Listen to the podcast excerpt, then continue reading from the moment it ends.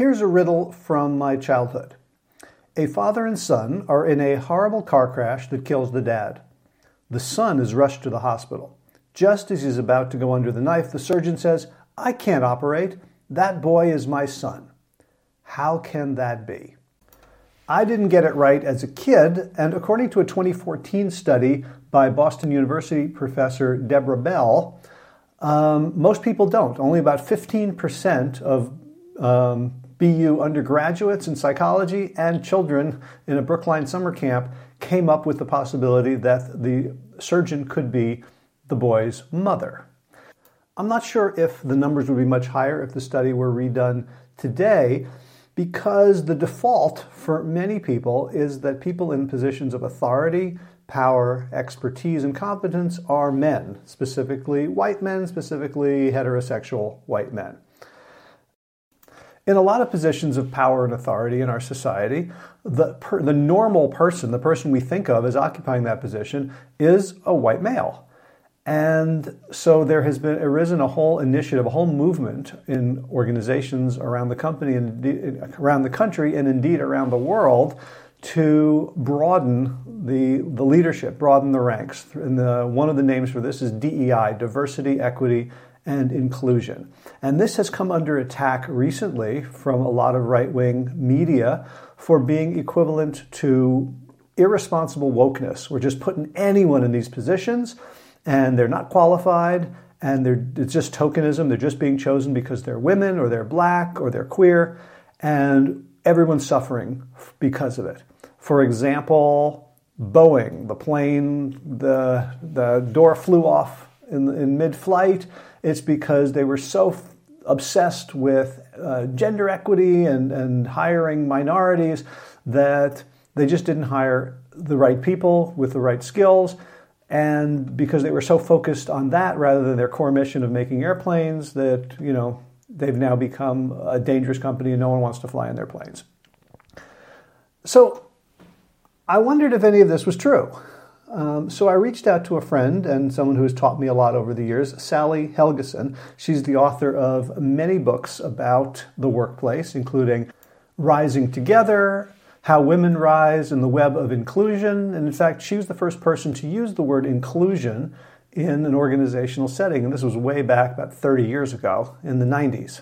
So I asked her, like, what's the deal with DEI, diversity, diversity, equity, and inclusion in the corporate setting? Is it hurting companies? Is it just like, well, we feel guilty, or we want to, you know, have good PR, or we, we're not even thinking about it, but we're just doing it because everybody else is doing it? Or is there a business case to be made for increasing diversity and empowering people who don't look like me? So I hope you really enjoy this conversation. It's hard hitting, provocative. Sally brings facts, not just uh, opinions. And she tells an amazing story of what happened at Boeing, of what happened at GE and other companies that have that are long past their heyday and their decline is being blamed on wokeness. So I hope you enjoy this conversation. Without further ado, Sally Helgesen, welcome back to the Plant Yourself podcast. Thank you, Howard. It's wonderful to be with you this morning. Yeah, let's let's talk about uh, DEI which I think is d- diversity, equity, and inclusion, right? And those are cap- capital letters. Exactly. I've been writing about it recently because there's been such a sort of political backlash to the efforts in organizations uh, of all kinds, you know, whether corporate, university, association. Uh, there's been a real backlash to the efforts that uh, companies have made to extend their uh, leadership uh, to uh, open the leadership and open the development of all kinds of people, a wide variety of people.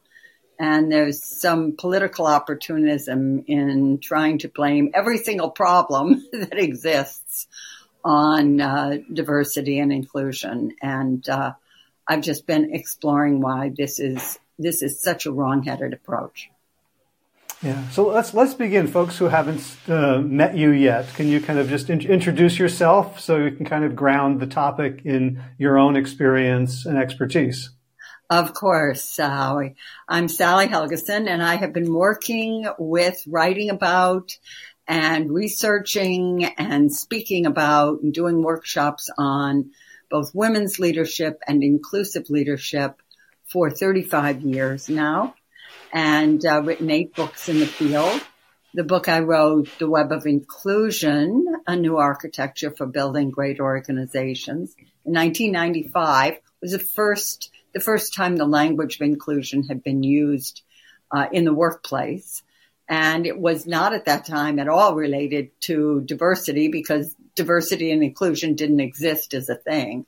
But I was just advocating for more inclusive practices that would help organizations uh, engage and retain a broader spectrum of people and really use their talents uh, to the utmost. So these these topics, women's leadership and inclusive leadership, have been really my passion for decades. So, uh, so this, this, this has to do with the, the focus that I've had in my newsletters since the start of the year on the value of DEI, why it's not going away, although the name and how we talk about it may change.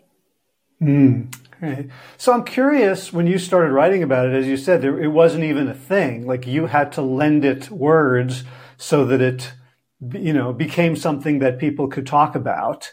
Um, now, you know, DEI had become a, a, sort of a, you know, a department in, or an initiative in HR. It then became, um, you know, a punching bag of, of certain political and cultural aspects.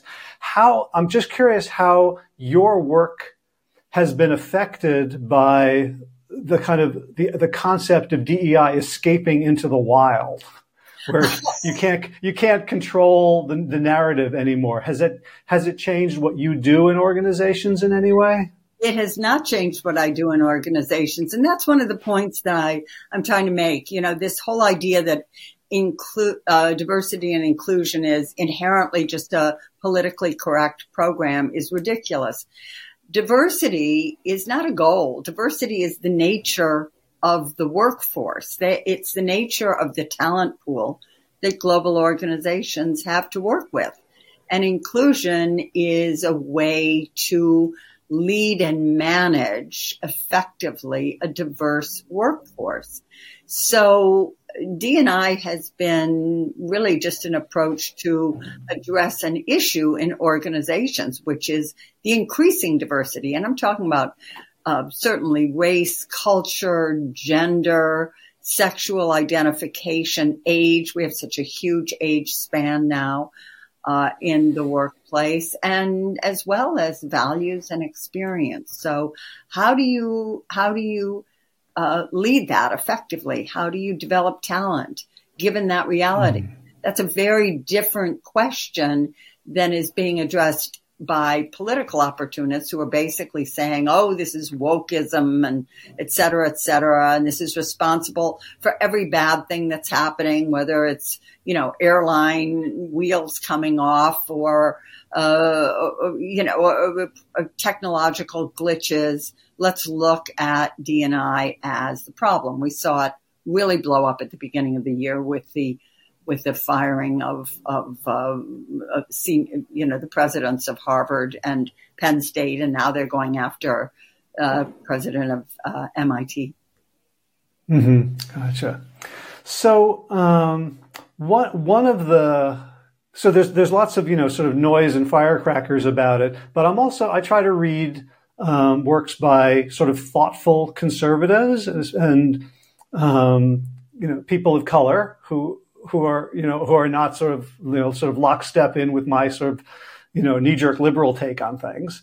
Um, and one one of them is um, John McWhorter, who who um, is a you know Columbia University linguistics professor and a columnist for the New York Times, and he had a column right after uh, Claudine Gay, the president, the ex president of Harvard, resigned, um, in which he said, you know, it's it's it's not racism, and he said, but is it is it racism to question why she was chosen with a relatively um, you know skinny resume of scholarship compared to other people that in, in a past era that might have been you know referred to as tokenism, which he would say you know, he, like is, is as bad or worse. Um, uh, you know, and and so you know one one of the things one of the points he made in this in this opinion piece is that D capital DEI has an ideology behind it that's not the same as wanting those things diversity equity and inclusion. So i'm wondering if there's if if you agree that there's a place to parse the sort of a philosophical underpinnings of capital d capital e capital i and the way it's been presented in organizations and the goals or do they have to go together? Yeah and you know mcwhorter is someone I read, and I also, like you, read thoughtful conservatives, not knee jerk, you know, uh, right wingers, but thoughtful conservatives. I think it's a very important part of of the reading I do as well, obviously as that of people of color.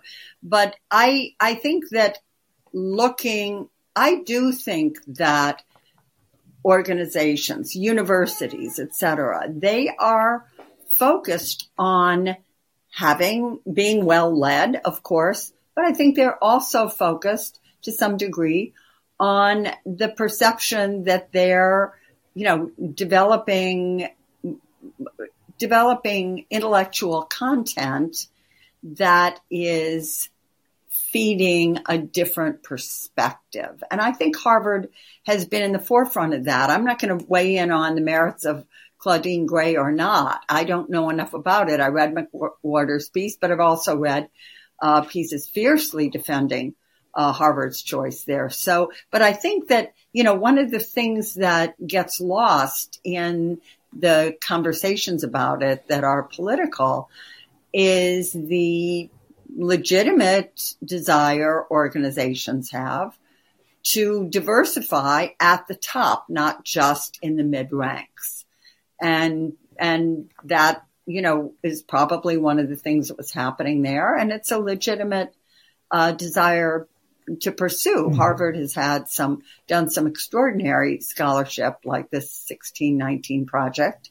And, you know, some of the people involved in it may have been very ideological, but that's a separate kind of issue. And, um, you know, those presidents were being targeted because they did a pretty poor job of representing what they were trying to do in the congressional hearings. They walked into mm-hmm. a trap.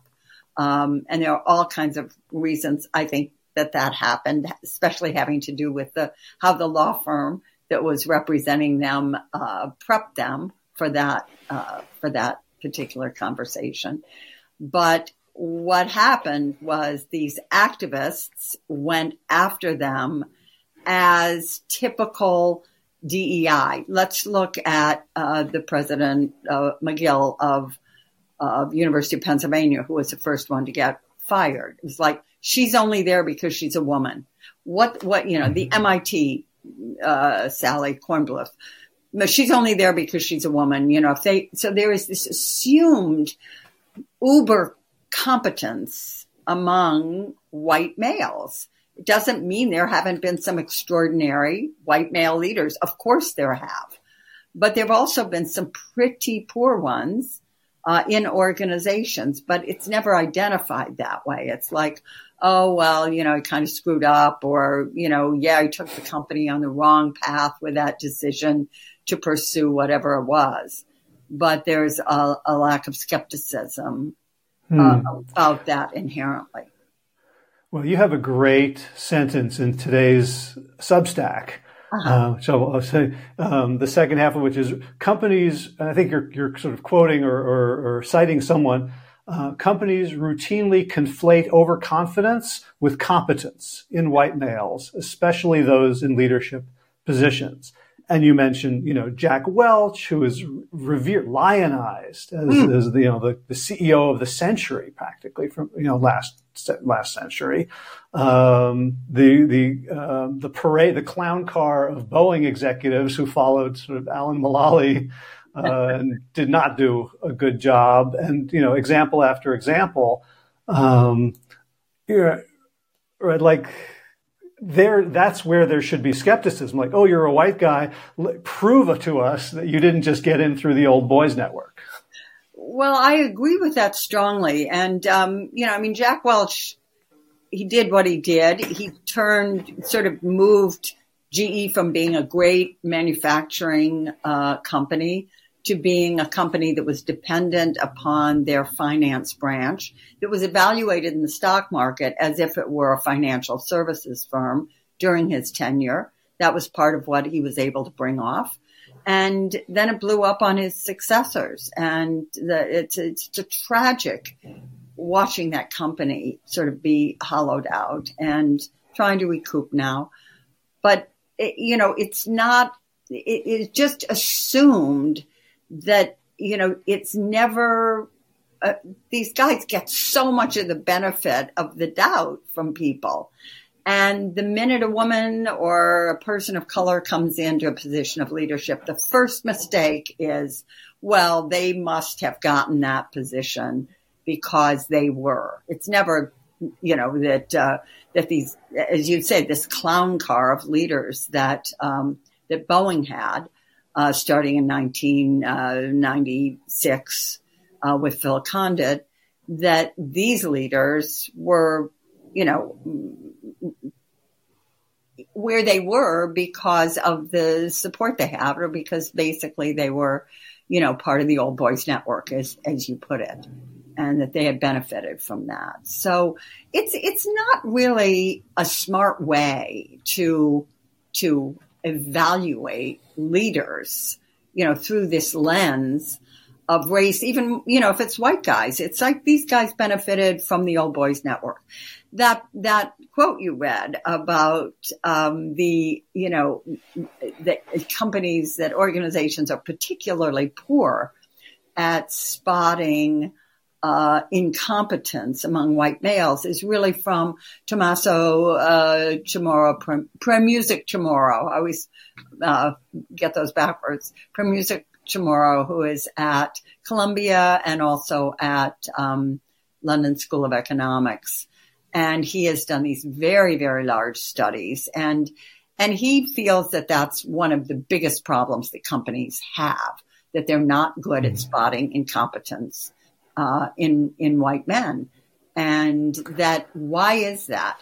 And that that penalizes not just women and people of color, but white men who are competent, because mm-hmm. the companies are often dazzled by overconfidence which is a huge problem. And a lot of the mistakes, if you look at a Boeing, uh, if you look at HP, it, you know, a lot of the mistakes that were made were mistakes that were made through overconfidence. Uh, that people had in their own skills and their own brilliance and their own ability, mm-hmm. um, you know, to sell ideas that had that were essentially problematic. Mm. So I kind of go drop underneath the DEI conversation for a second, just to respond. So when you say that these these organizations are bad at spotting incompetence in white men, one of the things I hear is that they're bad at spotting incompetence.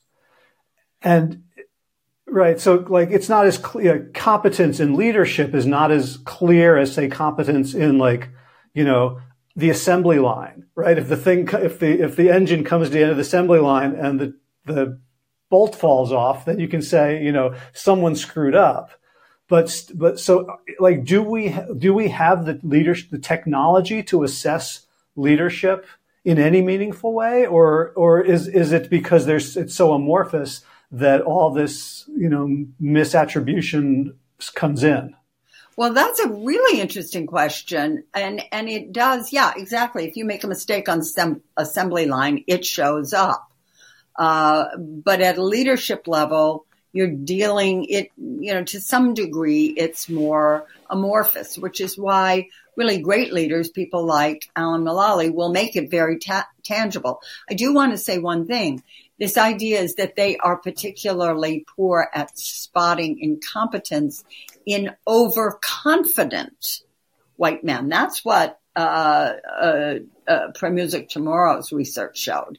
Mm. And, and, and there are fewer women or people of color naturally who are going to be overconfident because they haven't had that kind of support and that kind of endless affirmation of oh, you oh you're wonderful oh you're brilliant etc let's put you on the cover of Jack Welch of Yeah. Fortune magazine every other week and talk about, you know, the company as if it is you. So that kind of overcomp- overconfidence is more characteristic of people, you know, who've, who've come up with Right. the kind of support of the Old Boys Network. So that's really where, where the problem is, is that overconfidence will tend to override um, more tangible evidence of of issues. And um, But I want to I want to push push back on that a little bit. Like w- when I when I was in school and I took a math test, like if I got a 72, my confidence made no difference. It's, it seems like, yeah, th- there's a differential effect on different groups of people, but the underlying th- fact is like, like, are they good at, do we understand how to evaluate leaders? Is it just about, you know, the stock price in two years? Or, or is there a rubric? Like, you know, you and I belong to a networking group that kind of has a basic understanding of what leadership is you know, led, led by the writing of Marshall Goldsmith and lots of others around, you know, ad, being vulnerable, admitting your mistakes, inclusive, empowering others. Like, do is like what's what's the the bottom line sort of research on like are there do we know are there behaviors that routinely cr- translate into great leadership or good leadership or competent leadership or is is this the you know this the overconfidence problem a symptom of we just we have no idea what makes a good leader You know, I think that, that, that that's a really interesting question. I know that I'm familiar with this um, uh, human flourishing project at Harvard that's going on right now, which is trying to identify what primary factors uh, create a culture in which people are most likely to flourish. That is really realize their talents, feel that their their work is satisfying and rewarding and sustainable. So that's that's an idea. They're they're looking at that so they can then assess, you know, how that happens in a team, how that happens in a unit, a division, and in an organization. And it usually comes down to the leader. Uh, it, it just does. If a team has a leader who is capable of listening, of demonstrating, of not disrespecting people, of treating people well, of being inclusive, then you're more likely to have a team that flourishes. But it's not mm-hmm. always those people who are on track uh, for leadership because there are a lot of other concerns at the leadership level. I think that where the the assessment of leaders often goes astray is this presumption that someone is a visionary or a big picture thinker, which puts a lot of pressure on an individual to sort of come up with things that are original and arresting and that may not necessarily be in the long term interest of the organization.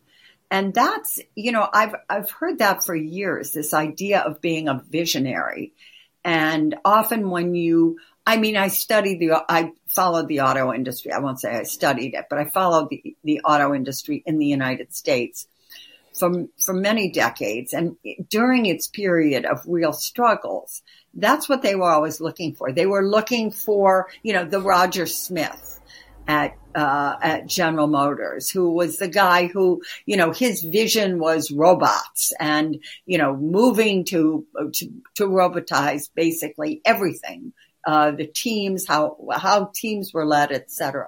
So that was considered, you know, a big picture idea.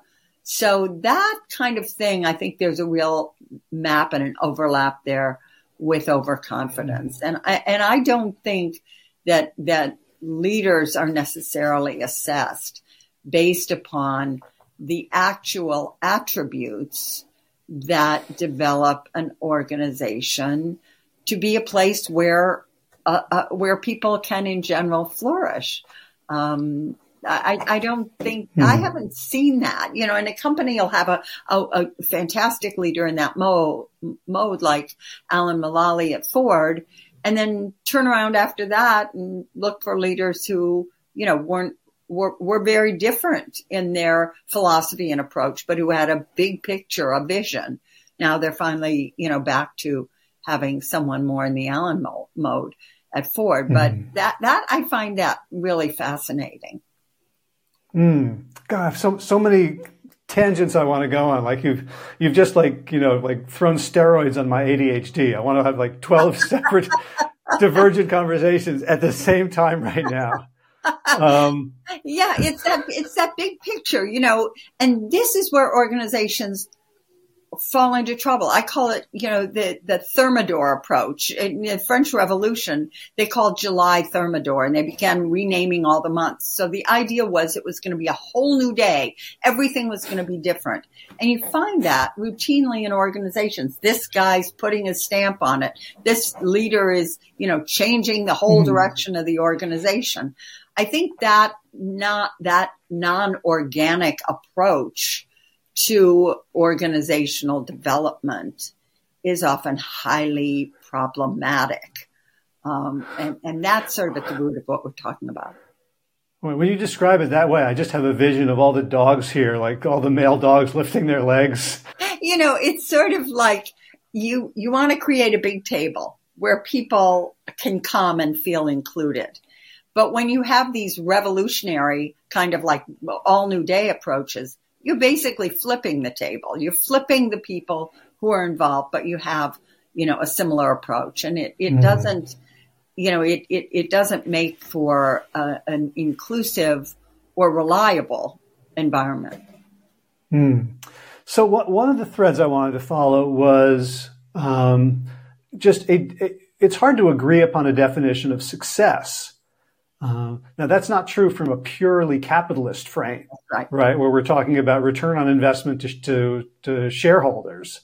But you know, I was reading yesterday about Patagonia that mm-hmm. restructured um, that you know every cent of their profits now is going to a fund that's now you know being funneled towards um, climate positive activity. Um, the the um, the founder and CEO for a long time, Yves Chouinard, um, purposely tr- didn't try to make as much money as possible. He yeah. sort of limited profits. Um, you know, in a in a capitalist world like that, that's less successful than had he you know gone and done a North Face and had you know triple or quadruple the the revenue and profits. Um, but you know, so how, if we're talking about great leadership, we have to be talking at some point about something tethered to to reality. What what are the things that we're that increasingly we should be looking at in terms of is this organization a success besides everybody's getting rich? Well, sustainability. I mean, that's the key here. That's what we're really talking about. When we talk about what happened at a company like GE or what threatened to happen in, the United States uh, with our three, you know, big three automakers. These were not sustainable business models. And when you look at, you know, you, you're maximizing shareholder value, you're making a big splash in the stock market, but are you hollowing out your organization for where they will be in, you know, 10 years from now? In those cases, yes, that was happening. So I think the key here is really, is this a sustainable approach? Is this sustainable development, sustainable growth? Um, Patagonia is uh, describing or, or uh, defining uh, sustainability in terms of the sustainability of our planet and our, you know, ability to address those challenges.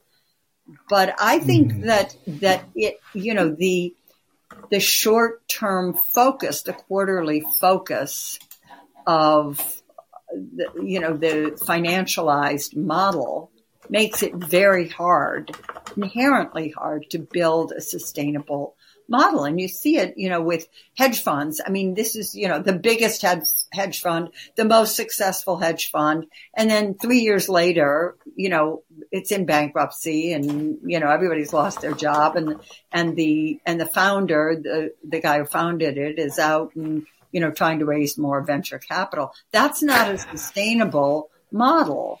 And I, I don't think it has. I, think that's become clear, but we we're not really looking at it. And we're not understanding how what an anathema to that that capitalism is not really should not be dependent upon these very short term goals and satisfying the stock market. And that that's where we have one of the things we have to look at. We have to look at the fact that companies are often forced to make decisions that are not in the, their own best interest and that the leaders who are smart recognize are not in their own best interest mm. in order to in order to increase, you know, quarterly returns. So I think that's a big problem and it's not an inherently capitalistic problem, capital, capitalistic, how capitalism, how that, that still is a model that, that works. It's just that, that financialism and that, uh, that idea that really originated with Milton Friedman that, you know, providing shareholder value is the only purpose of an organization, having nothing to do with its products, its services, its people, etc. Uh, that that is the essence of short-termism. Yeah, it's like Milton Friedman started reading Adam Smith and then got bored before he got to the chapters on moral sentiment. exactly, and you know it was an idea and it was fine, but. Um, the way people got uh, latched onto it as kind of a gospel and a rationale uh, really, I think, harmed harmed companies, particularly in the United States, yeah. where we don't have a counterbalance. You know, in in a, co- a country like Germany, where you have a significant representation of employees and even unionized employees on the boards then you have other considerations. So you, you get a more inherently long-term approach.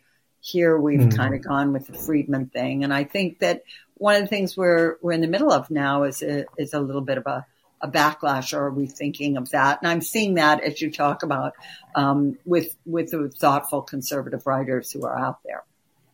Mm.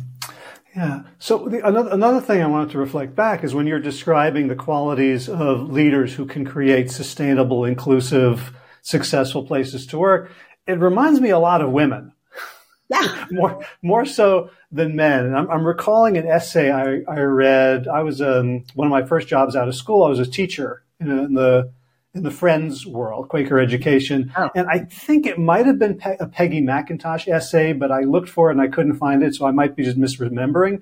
But it was basically about teaching history and how we, we teach history in a way that ignores things like women doing dishes. Yeah. Right? Like the, the, the warp and woof of everyday life mm-hmm. is somehow not considered important, but it is the visionary. It's the one who's going to go break things, the person who's going to, you know, put satellites up and, and send people to Mars. Um, and you know, there's there's certainly a place for that, but it's it ignores the fact that that the basis of sustainability. You know, it's it's almost like you know I've, I've been a vegan for a long time, so I, so in that world, like the hunters get all the glory, but the only reason they get to hunt is because the gatherers are keeping everybody fed. So they can go and do this, this risky thing, like go out and chase a big beast and come back and beat their chests and have a ceremony when chances are they're going to fail, but they know there's food at home because the lady's got the tubers. that is so right. You're so right how it's really fascinating uh, the extent to which that's happened. And this is something I, I really do have some information on. You know, it's always fascinated me that um, women do uh, have have over the last uh, 15 years started businesses at a higher rate than men, but they're they're much smaller businesses and they are not capitalized at anywhere near uh, the degree that uh, the businesses then start are capitalized. And this is in part because the banks and the VCs are not as, um, you know, they they just have a harder time with women, and there have been studies done and lots of prep done for women to to make the pitch for VCs. But what is what I've seen is that women often start businesses not because they want to assume a lot of debt and grow fast, break things, as you say, but grow fast and then sell it. They start a business because that's where they want to work. And they want to provide a good place to work for people that they've worked with, often other women who they feel aren't getting recognition. So it's a completely different um, business model. Margaret Heffernan wrote a brilliant book about it called How She Does It about women who start their businesses and what their goals are and what motivates them. And it's a much more sustainable idea of motivation. I want to start something that I'm going to enjoy working in and that the people I hire are going to enjoy working in. This is a more sustainable model mm. than how much capital can I get to grow the company as fast as I can at, with the idea of selling it. And The women don't necessarily want to sell it. So what Margaret found was a lot of these women said, I don't want to assume a lot of debt because then I cannot run the company in the way that I want to run it that fulfills the reason I've started it in the first place. So I thought that was really fascinating and it speaks exactly to your point about that idea of building sustainable community and why and how that is so different than building a, a, a, company that, that grows very fast and can be sold and that dazzles the market and, you know, gets listed as quickly as possible, et cetera. Mm. Yeah, it's funny. I was just reading this morning um, a book called The Thought Leaders Practice. Yeah. Um, right. And one of the things you say, like, there's a difference between a practice like you and I have and a business, but we are told to build it like a business. And this is like one of the, the key distinctions is do you want freedom or fulfillment? Yeah. Right. If you want the bit like, okay, I'll work hard, I'll put up with stuff, but in three years or 10 years, I'll sell and I'll be a mil, you know, multimillionaire and I can live on the beach and sip drinks with umbrellas versus you, you know, Sally Helgesen Inc. wants to keep Sally Helgesen wants to keep doing what she's doing because it has an intrinsic inherent value and meaning and, and joy and purpose as opposed to, you know, I'm going to cash out. And so if, so if you're not going to cash out, then none of your investors is going to cash out either. And so why would they invest? You know, that's a, a wonderful point. And I remember a group that I was part of that Marshall actually started, uh, of thought leaders, uh, people who were in the field of leadership, who, who did research, who wrote books, etc. And there were a lot of very interesting people in it. And in the 90s, everybody was trying to figure out a way to cash out and how were they going to do that and who were they going to sell their intellectual property to? And most of those efforts actually just kind of blew up. Either they happened and they were very unsatisfying to the person. The person ended up getting ripped off, even using, losing the capacity or the ability to use their own name in their businesses going forward, et cetera. It was not a successful thing. And it, you know, I'd always been allergic to the idea of starting a business because um, I had seen how that looked, and I thought this is not what I want. I don't want to employ a whole bunch of people. I don't want to be empl- I don't want to be responsible for five or ten or fifty people's health insurance, and you know, keeping that idea of practice. I love that. And I think that's been lost, you know, in the medical field. It used to be very much a practice. And because mm-hmm. of, not because of the doctors, but just because of the way the, you know, insurance companies are run, it's become a business. So another thing that I wrote down to, to talk to you about is um, this idea of you know, like the visionary leader. It's okay if they like crash and burn because they're just going to get more money to do it again and, and but very often, you know, not very often, but occasionally they'll succeed on some so you know some outlandish. And it reminds me of I don't know if you've read Annie Duke's book, Thinking in Bets. No. Um, great book. She's um, she was a, I think a professor of something who who quit to become a, a world champion poker player. Oh, I've heard and, about her. Thinking in Bets. Oh, that's interesting. Okay. Yeah. And her point is you, you don't judge a decision. And she said every decision is a bet. mm-hmm. essentially. And it's, it's cause, because, you know, just as in poker, you don't know what the other, you don't know have, you don't have all the information. So you're making your, you know, a decision, you're taking an action based on incomplete information, playing the odds typically, yeah. and whatever, whatever information you can gather. So it's like, you can, you don't judge the quality of the decision by the outcome. You judge it on the merits of what was known at the time. And so when I see, you know, go back to these very, very overconfident, typically white males, um, some of, you know, some of whom get it right. Yeah. It doesn't necessarily mean they're going to get it right next time. In fact, it, it, it probably means that they're even more overconfident, less willing to look at um, disconfirmatory data or trends. And, you know, they become more, the, the more successful they become, the more dangerous in a way. I think we're seeing that a lot in the Silicon Valley thing um, because there's been so much emphasis on, you know, the genius, and there are geniuses. I mean, Steve Steve Jobs, the way he ran Apple, his vision for Apple, this was genius at that level. It really was, and you know, it had all its consequences, etc.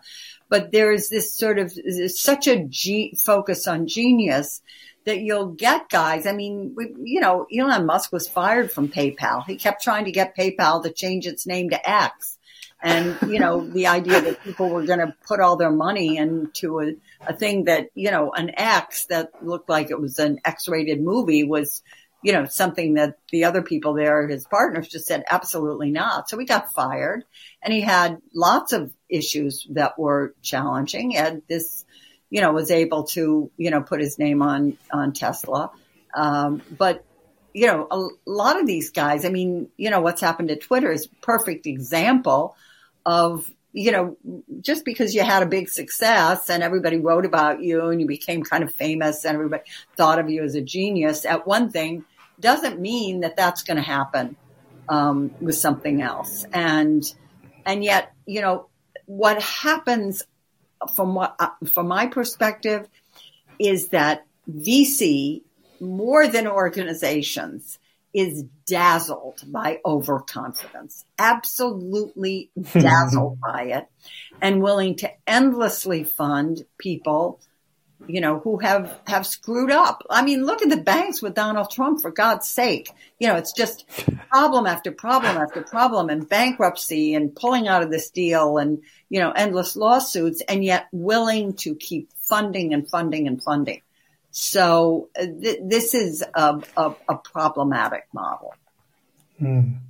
So it always fascinates me when there's such a glaring um, inefficiency in a market mm. that doesn't get addressed. Like you think of capitalism, like for all its flaws, it's it's kind of like nature. Like you yes. know, it abhors a vacuum, and and you know, if there's if there's a if, there's, if someone can make a buck, but you know, sort of the, the money ball perspective, right? Like you you know, oh, there's an inefficiency. Someone's going to find it. Someone's going to exploit it.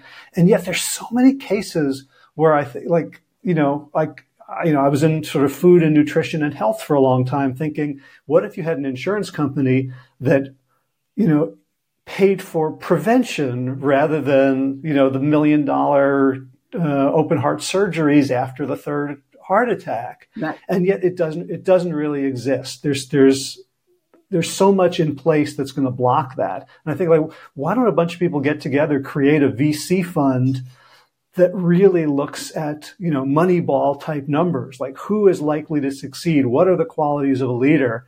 And, and funds sort of quiet women who aren't into a revolution, but are just into, right? Like there's, there's so much research about like, you know, all star CEOs moving from one company to another and then failing because I think maybe this is what you're saying because they're, they're bringing their own big brand as opposed to, a quieter leader who's more into like how do we turn this institution into the best it can be rather than how do we remake it in my visionary in my image. image. in my image and you know boris groysberg who's at harvard i think he's both in the school of education and the school of business wrote one of the most brilliant books i've read in this uh, certainly on this topic called chasing stars where he did a long term longitudinal, I think it was over 10 year study of the most successful analysts on, um, uh, on Wall Street and the portability of their skills because these people move around all the time. They move constantly from one firm to the next and they get a better deal here, then they get a better deal there. Sometimes they're at a place for a couple years. And what he found is that in fact, their skills were not very portable. They would have a huge success at one place and then they'd get hired for a lot more money with bigger bonuses, et cetera, at another place and it wouldn't translate that the ones who stayed in place had much more success. And he said what what they underestimated was the value of the support they got at the organization that at which they were first successful. They couldn't see mm-hmm. that because they believed it was them. They believed it was they themselves. Now, what uh, Groysberg also found was that this was not true of the small number of women who were top analysts, that they were in fact very good at assessing um, the moves they made and their skills turned out to be much more portable. There were more cases proportionately or, you know, in terms of, you know, just, just their small representation of women who were able to successfully move their skills to another firm. So we wanted to find out what that was. His quantitative study wasn't revealing it. So they went and interviewed uh, the women who had done this successfully and the women who hadn't done it. And what he found was they were much more concerned with what the actual experience at the place they were going would be. You know, who they would be working with, who the leader was, what the culture was like, how it would support their uh, desire to have a satisfying and rewarding career. As opposed to just, well, it's no brainer. They're paying me X more and they're going to give me a bonus of X million, which was mostly the assessment that the guys were making. So I thought that was really fascinating. So it's this whole idea of context and the desire to have a satisfying life. Now, by the way, I think this has become a much more um, widespread uh, way of thinking among men in organizations. I see that wanting to have mm. uh, a career that's inherently rewarding rather than just one that looks fantastic on paper and pays you very well. So I think mm. that whole discussion we're in about purpose and flourishing and all is part of that. And it's a very good sign. And I happen to think it was to some degree influenced by women. Mm.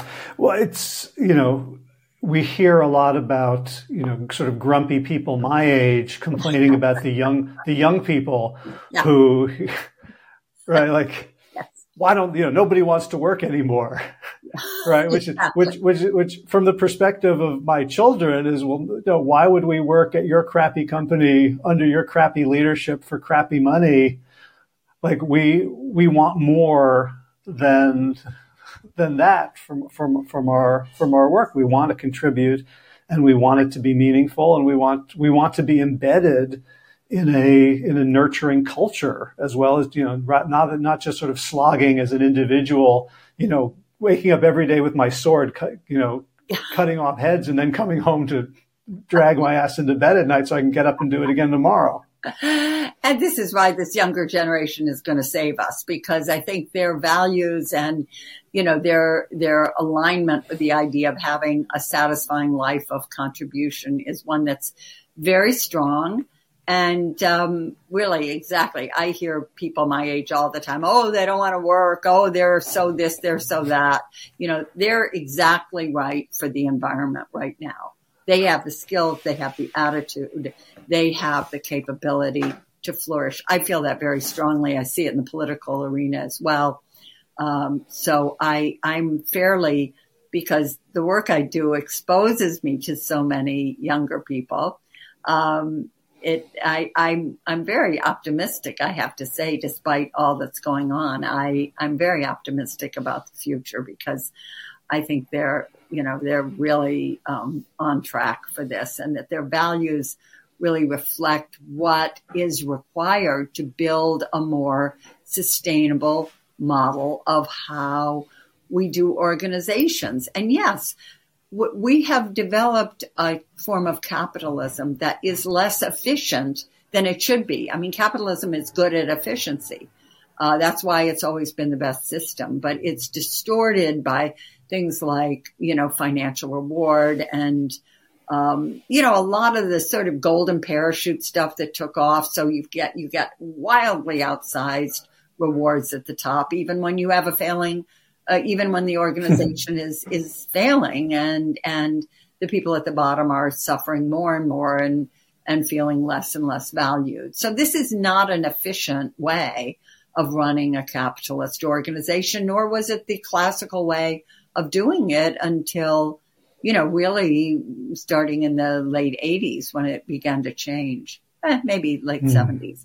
Uh, but this is, mm. you know, this is where, what we have to get out. And I, I think that I think that the imagination and the commitment of this younger generation to um, to creating again careers that are rewarding and satisfying as individuals and sustainable and that make a contribution to the world is is what's gonna what's gonna make make this make this work. All right. Well, on that high note, I know I have to let you go in a minute. Um, remind people where they can follow you and find you and uh, consume more of your your ideas and content and be in touch. Well, sure. And there are many resources on my website, sallyhelgesen.com, but I have okay, been. Sp- spell, s- slow down and spell that for folks who are not going to read the show notes. Okay. sallyhelgesen.com. My last name is spelled H E L G E S E N. It'll come right up if you Google me. And I've been having a great time with All Rise, which is my Substack newsletter that I started about two and a half years ago. And, uh, it's really created a kind of a community around some of the issues we've been talking about, which has been deeply satisfying. Of course, I'm on LinkedIn and and and Twitter. Although I just saw this morning I've been blocked. I have no idea what that's about but oh, uh, that will get resolved. I'm, I'm, I'm sure it was for doing something good. I, I, think it was just a tech glitch. I don't, you know, I, I tend to, but but it may have been. it may have been, given where we are now. yeah. Well, Sally Helgesen, such a pleasure as always to talk to you. I hope we can do this more and more. And um, all Rise on Substack, sallyhelgesen.com on the web. Thank you so much for taking the time today. Thank you, Howie. I always enjoy speaking with you so much. Okay, be well. All right, that's a wrap. Show notes available at plantyourself.com slash 578. So today's a rainy day. Haven't been out much. Uh, been playing a lot more padel. I think I'm getting the hang of lobs, which is kind of fun because they're uh, you know, a great strategy if you can get them real close to the wall. It's very hard for people to swing their paddles uh, well enough when it's very close to the glass. So I'm, I'm, working on that. And also working with my trainer, Jay, on building stamina. He went to the beach the other day and I'm running in a direction and then he barks out a 90 degree turn left or right and I go do it and dig my feet in the sand. And it's starting to pay off, according to my friend Miguel at uh, Ultimate. I'm running faster and better than I was when he first met me, so yay. Uh, this week is Carnaval week. If you want to look it up, Sitges, S I T G E S, Carnaval. It's, it's spelled with three A's, but if you put in Carnival, I'm sure you'll get there too. You can watch some of the festivities, the debauchery parade, the uh, extermination parade, and apparently uh, later on this week, they're going to uh, bury an effigy of a sardine so uh, I'm looking forward to uh, surviving all the all the noise and firecrackers and feathers and parades, and uh, maybe I'll get some photos up or uh, post some uh, some some homemade movies to YouTube so you can enjoy it as well. That's it for this week. As always, be well, my friends. All right, time for thanks. Thanks to Will Ridenour for allowing me to use his beautiful song Sabali Dawn, The Dance of Peace. You can find more of Will's music at his website, willridenour.com. And of course, thanks to all of you Plant Yourself podcast patrons. Kim Harrison, Lynn McClellan, Brittany Porter, Dominic Maurer, Barbara Whitney, Tammy Black, Amy Good, Amanda Hatherley, Mary Jane Wheeler, Ellen Kennelly, Melissa Cobb, Rachel Behrens, Tina Scharf, Tina Ahern, Jen Filkinovsky, David Bizek, The Mysterious Michelle X, Elsbeth Feldman, Leah Stoller, Alan Christensen, Colleen Peck, Michelle Landry, Josina, Sarah Durkis, Kelly Cameron, Janet Selby, Claire Adams, Tom Franzek, Jeanette Bennett, Gila Cert, David Donahue, Blair Cyber, Dorona Vizov, Gio and Carolyn Argentati, Jody Friesner, Misha Rosen, Michael Warbeck, Aviva Lael, Alicia Lemus, Val Linneman, Nick Harper, Bandana Charlie, Molly Levine, The Inscrutable Harry R., Susan Laverty, The Panda Vegan, Craig Kovic, Adam Scharf, Karen Burry, Heather Morgan, Nigel Davies, Marion Blum, Teresa Copel, Julian Watkins, Breed O'Connell, Sharon Hirschman, Linda Ayat, Holm Hedegaard, Isa Tuzinwa, Connie Hainline, Aaron Greer, Alicia Davis, Heather O'Connor, Carolyn Jensen, Sherry Olakoski of Plant Powered for Health, Karen Smith, Scott Marani, Karen and Joe Crabtree, Kirby Burton, Teresa Carell, Kevin McCauley, Elizabeth Rothschild, Ann Jesse, Cheryl Dwyer, Jenny Hazelton, Peter W. Evans, Dennis Bird, Darby Kelly, Laurie Fanny, Linnea Lundquist, Emily Iconelli, Levy Wallach, Rosamund McAtee, Dan Picorni, Stephen Leenan, Patty DiMartino, Mike and Donna Kartz, Deanne Bishop, Billbury Elf, Marjorie Lewis, Trisha Adams, Nancy Sheldon, Lindsay Bayshore, Gunmarie Hagen, Tracy Gullidge, Laura Heaton, Meg from Mama Says, Stacy Stokes, Ben Savage, Michael Kay, David Hughes, Connie Rogers, Claire England, Sally Robertson, Paranganchi. Amy Daly, Brian Tourville, Mark Jeffrey Johnson, Josie Dempsey, Karen Schmidt, Pamela Hayden, Emily Perryman, Allison Corbett. Richard Stone, Lauren Vaught of Edible Musings, Aaron Hasty, Sean Owen, Sagar Naik, Erica Piedra, Danielle Roberts, Michael Lushton, Sarah Johnson, Catherine Floyd, for your generous support of the podcast. That's it for now. As always, be well, my friends.